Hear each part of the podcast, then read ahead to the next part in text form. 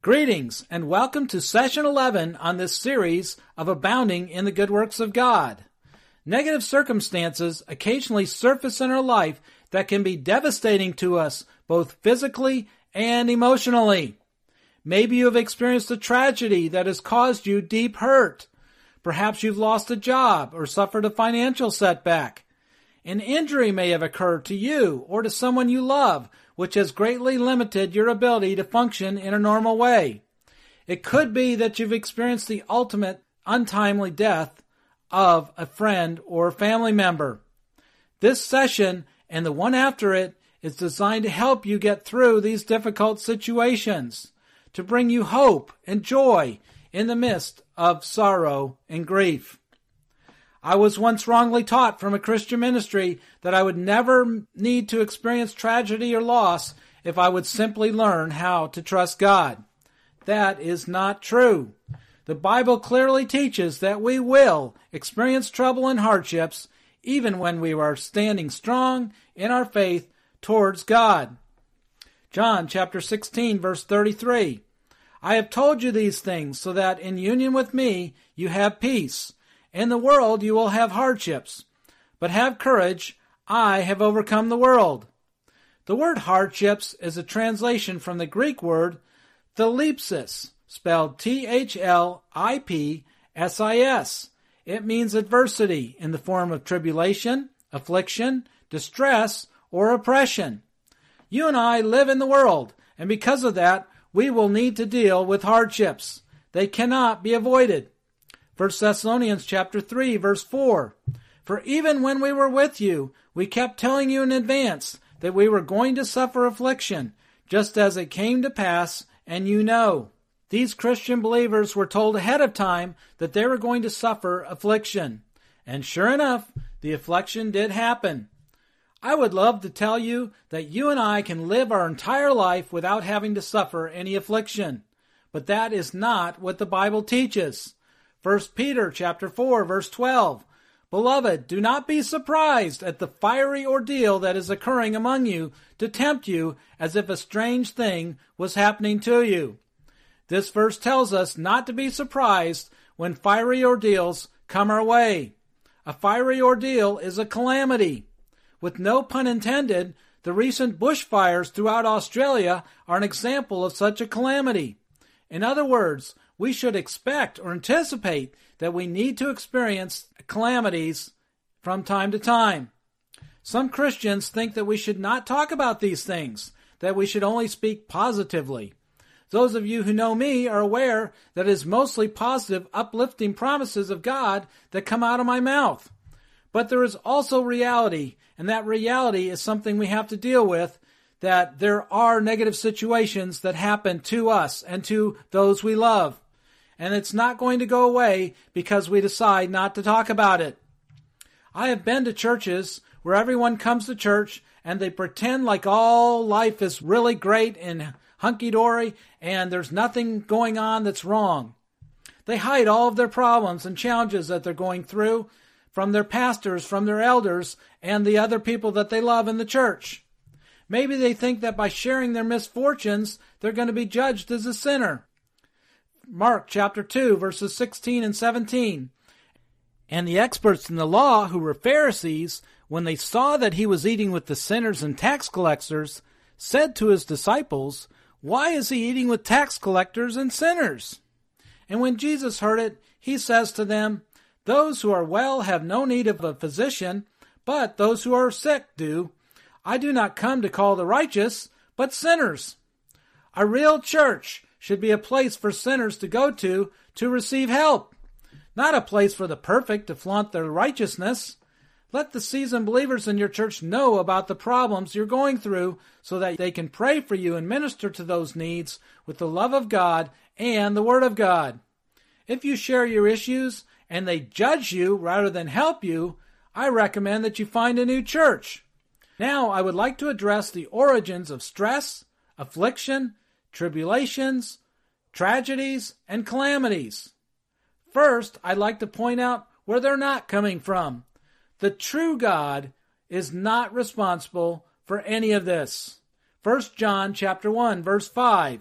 And this is the message that we have heard from him and declare to you that God is light, and there is no darkness in him at all. This is the nature of the true God. He is light. He doesn't just bring light, he is light. The introduction of light ends darkness. The absence of light results in darkness. Light and darkness cannot exist together. God has absolutely no darkness in him. How do we know that? Because he is light. 1 John chapter 4 verse 16. And we have known and have believed the love that God has for us. God is love. And whoever remains in love remains in God, and God remains in him. God is not only light, he is love. What does that mean? It means that he has absolutely no hate in him, no desire for revenge, to punish, or hurt somebody in any way. These are two key attributes of the true God. He is light and he is love. Therefore, everything that comes from him has to come in the form of light and in the form of love. Tribulations and calamities fit into the category of darkness. They do not originate from someone who loves you. So where do they come from? 1 Corinthians chapter 15 verse 26. The last enemy that will be brought to an end is death. The word of God calls death an enemy. It is an enemy to us and it is an enemy to God. I have heard pastors teach that when someone dies, it is a good thing. That is not what the Bible says. It calls death an enemy. 2 Timothy chapter 1 verse 10. But now has been revealed by the appearing of our Savior Christ Jesus, who abolished death and brought life and immortality to light through the good news. Death is an enemy, and it has been abolished through Jesus Christ. God doesn't cause death, He delivers us from it. This makes sense because God is all light and He is all love. So if God is not the author of death, who is responsible? Who is responsible for the death of a loved one? Hebrews chapter 2 verse 14. Now since the children participate fully in blood and flesh, in a similar way he also himself shared the same so that through death he, speaking of Jesus, could make ineffective the one who holds the power of death, that is, the devil. The Bible clearly tells us in this verse that it is the devil who holds the power of death. Matthew chapter 4 verses 8 and 9. Again, the devil took him, Jesus, to an exceedingly lofty mountain and showed him all the kingdoms of the world and the glory of them. And he said to him, All these things I will give you if you will fall down and worship me. The devil offered to hand over to Jesus the authority over the kingdoms of the world. This is because the devil owns that authority right now. God originally gave this authority to Adam.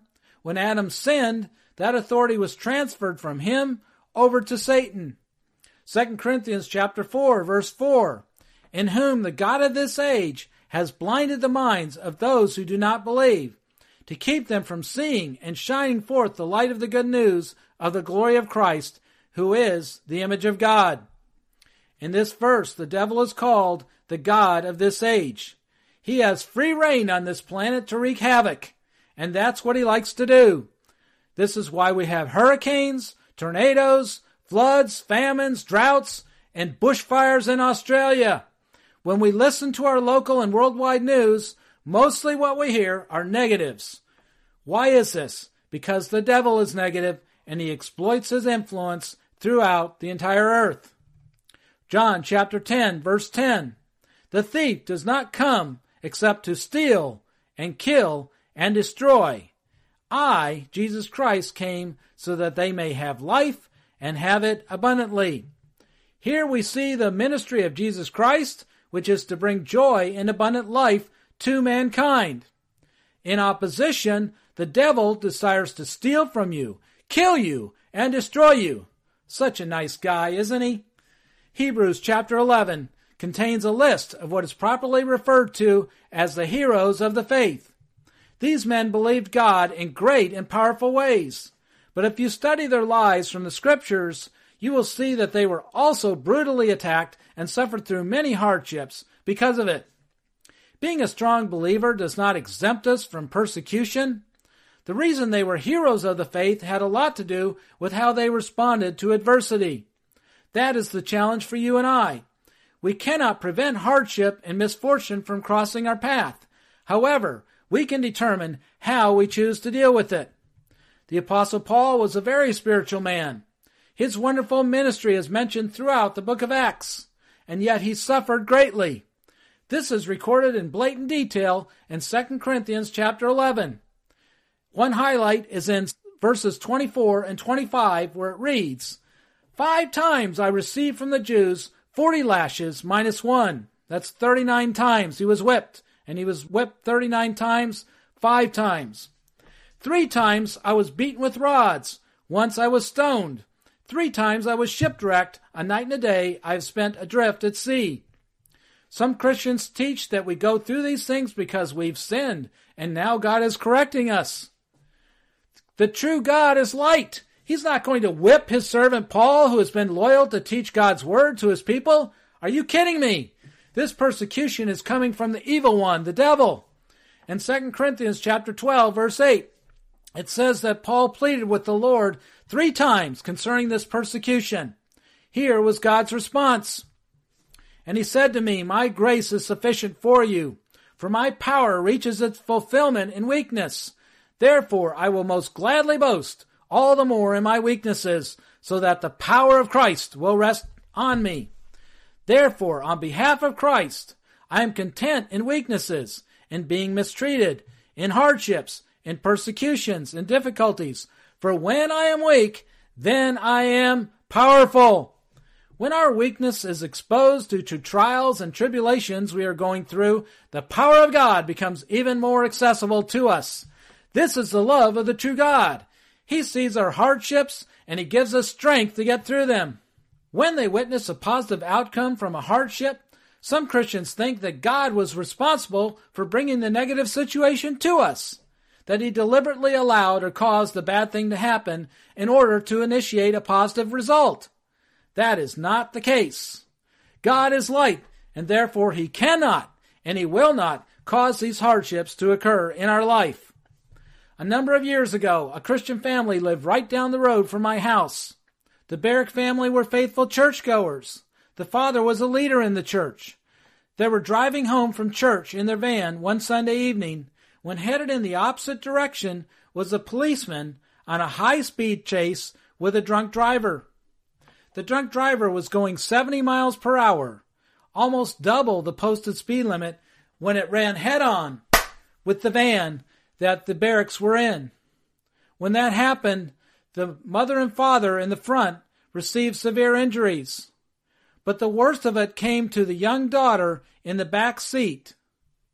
Poor Jen, her head was hit really hard, and she immediately went into a coma. She was quickly airlifted by helicopter to the hospital. After examining Jen's condition, the doctors told her parents that she had suffered a global injury to her brain and it would be fortunate if she lived through the night.